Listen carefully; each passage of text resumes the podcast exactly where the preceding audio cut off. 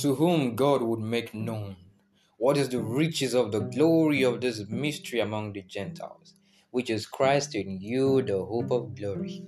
Welcome to my podcast. My name is Young Zoe. Yeah, and today we'll be looking at Christ's home. Where does Christ really live? Where is his home? You see, what I just quoted at the beginning was in Colossians chapter 1, verse 27 going on to explain Christ in you refers to all that's in the character, personality, potency of the glory and graces of Christ embodied in you. Think about it. And you know, all this is done by the Holy Spirit. Recall the words of Jesus in John 14 23. He says, If a man love me, he will keep my words, and my Father will love him, and we will come unto him and make our abode with him. Wow.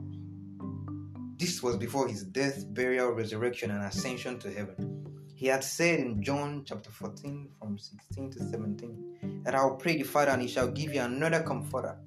Ye know him, for he dwells with you and shall be in you. He made good on his promise. Hallelujah. And on the day of Pentecost, the Holy Spirit came and indwelt the disciples. Today, being born again, we've become his living temple. He set up his abode in us.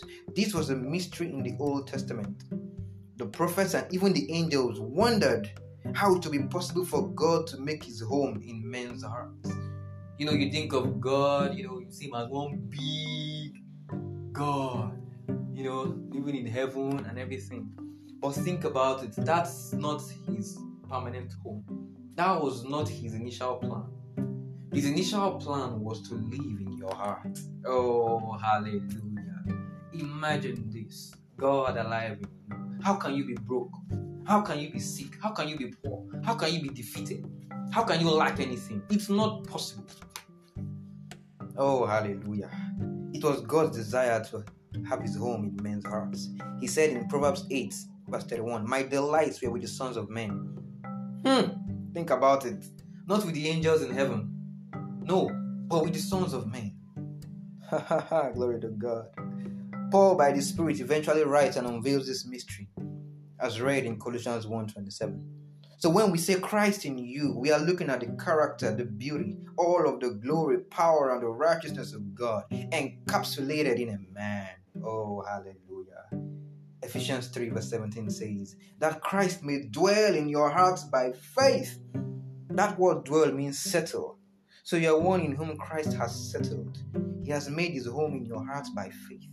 There is a mingling, a oneness of spirits. His very life, the very quality of his personality, and the characteristics of his glory are all in you today. Hallelujah. Glory to his name forever. Go right there where you are. Just say these words. Say, Blessed Lord, thank you for setting up your abode in the quarters of my heart. You sanctified me and made me your living tabernacle with your very life, the very quality of your personality, and the characteristics of your glory, resident in and expressed through me. What a blessed reality for this. I'm forever grateful. And it's my prayer for you that's listening right now that the Lord will strengthen you, the Lord will guide you, will lead you in the path that you should go. in the name of Jesus. Yes, the character of Christ will be manifested in your life.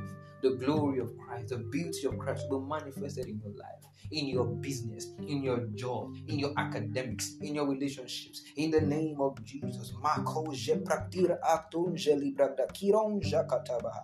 Yes, the Lord is with you strong.